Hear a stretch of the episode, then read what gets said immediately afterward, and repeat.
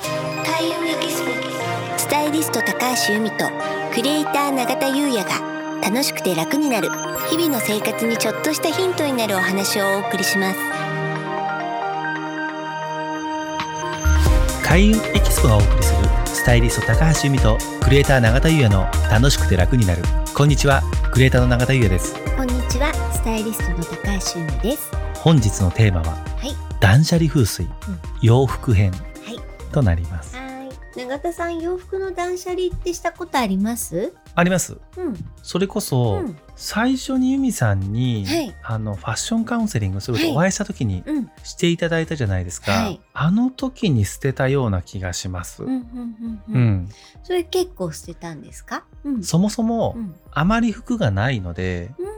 ん大量ではないですけど、うん捨てました、うんであとまあちょいちょいね買っうんたら捨てるみたいなのもありますしねあーうんもともともともとそんなためないかもしれないです、なるほどなるほど、そんな意味さんははい。私はですね、まあ大体2、3ヶ月に一度かな。そんな感じなんですね、うん。うん季節ごとに、まあ見直しっていう意味でやってますね。うんうんでね、あの、スタイリストの後輩の子が、はあの、定期的にね、フリーマーケットをやってくれてるのあーで、はいそっちにお願いして、ううんん、処分していただいたりしてるのいで、いですねそうなんですよ。うんすごい助かってます。なんかその、ただ捨てるよりもうん。フリーマーケット、うん。再利用されるとね、うんいいですしねそうなんかね誰かのお役に立つと思うと嬉しいですしねねうん、しかもちょっとね手間じゃないですか、うん、それをね後輩の方に ねお送りねさせていただくって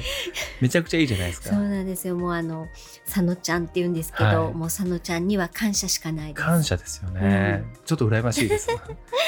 そはうそれでねまあそのただ断捨離っていうといや結局捨てられないんですなんていうね、お声をよく聞くので、今日はですねちょっとその手順を、い手順、うん、ありがとうございますはいまあちょっと題してねはい弓式断捨離手順出ました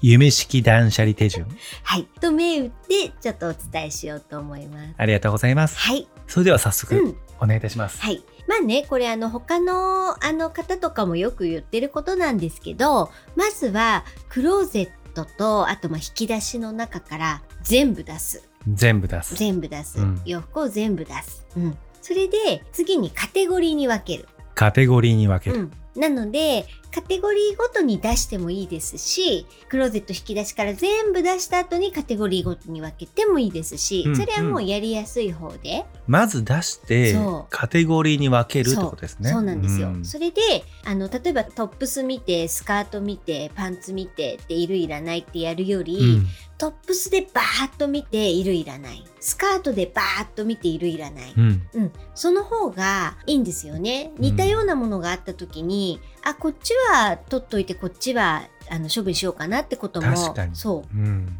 うなのでカテゴリーごとっていうのがすごく大切になります。はいそれでこのねいるいらないの判断基準なんですけこど、こですよねそうなんですよ。うんこういうふうに思うとねあの判断がしやすいのかなっていうのがあって、うん、なんだと思いますまあ感覚ですよね感覚あのー自分の感覚を信じるみたいなねああなるほど。うんうん、なる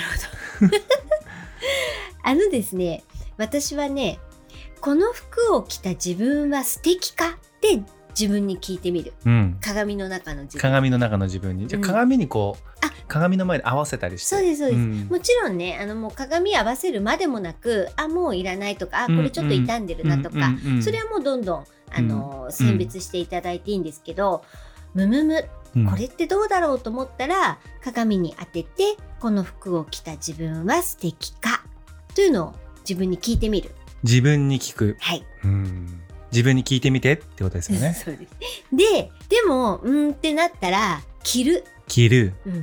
うね着るのがね一番早いです。確かにね着てね、う合う合わないありますからねそうんでまあそれこそ太った痩せたもきっとあるし、うんそれでねあーこれ高かったしなでもなちょっと古いよなでもなでもなって言ってるより、うんバッて来ちゃった方があなんであんな悩んでたんだろう似合わないわ今とかね例えばありますよねそうなんですよ、それこそ、うん今日たまたまうんゆみさんのフェイスブックはい1年前のええ投稿をシェアしてくれたじゃないですか、はい。あの開運弁当ああの1年前でしたよね、はみたいな出てきましたね。その時の T シャツ、うん。この間来たんですよ、うん。ちょっと前に、はい。パンパ ンもう今もうパンパンになっちゃってるんであら。捨てました 当時ね、うん。ちょっととゆるい感じで着てたんですけど。もうパンパンっすよ大きくな大きくなってししまったのではい捨てましたまう。百分は一見にしかずで、ね。しかずですよね、うん本当好きだったんですよよく着てた T シャツなので、うやっん。ぱ着てねあ着れないと思いましたねそう。だからもうね、着てみるのね、結構ね、体力いるんですよ。うんバーっとわか全部ります着るの。着るの体力いりますよねうん。でも早い。うん、あ結果ね、うん。悩んでるより早いです。そういうことなんですね、うん。ありがとうございます、うんでもね、それでも迷うと。ありますね、ううんんその時は次です。おこれを着て大切な人に会えるか。あの T シャツはもう会えないです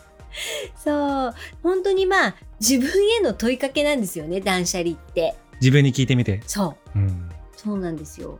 でね、こうやって不要なものの取捨選別の作業をすると、うん今度ね、逆にね、必要なものが見えてくるんですよ。なので、よくね、あの、新しいものを買ったら、その分、あの、古いものを捨てるって方もいると思うんですよ。うん。それも全然悪くないんですけど、今の自分にベストなものを選択する上では、私はまずね、断捨離をして、いらないものを捨てて、うんそして今の自分には何が似合うんだろうなっていうのを、その残ったものの中で考えた後に、えー新しいものを買い足すっていうのがね、すごく効率的だと思ってます。まず何かを買うよりも、うん、まず捨てて、うん、そこから見えてくるうん。必要なものですよねそうなんですよ。はい、うん、なので、この手順をおすすめします。はいわかりましたありがとうございますはい。それでは本日は以上となりますはい。開運エキスポ、スタイリスト高橋由美と、グレーター永田優也がお送りしました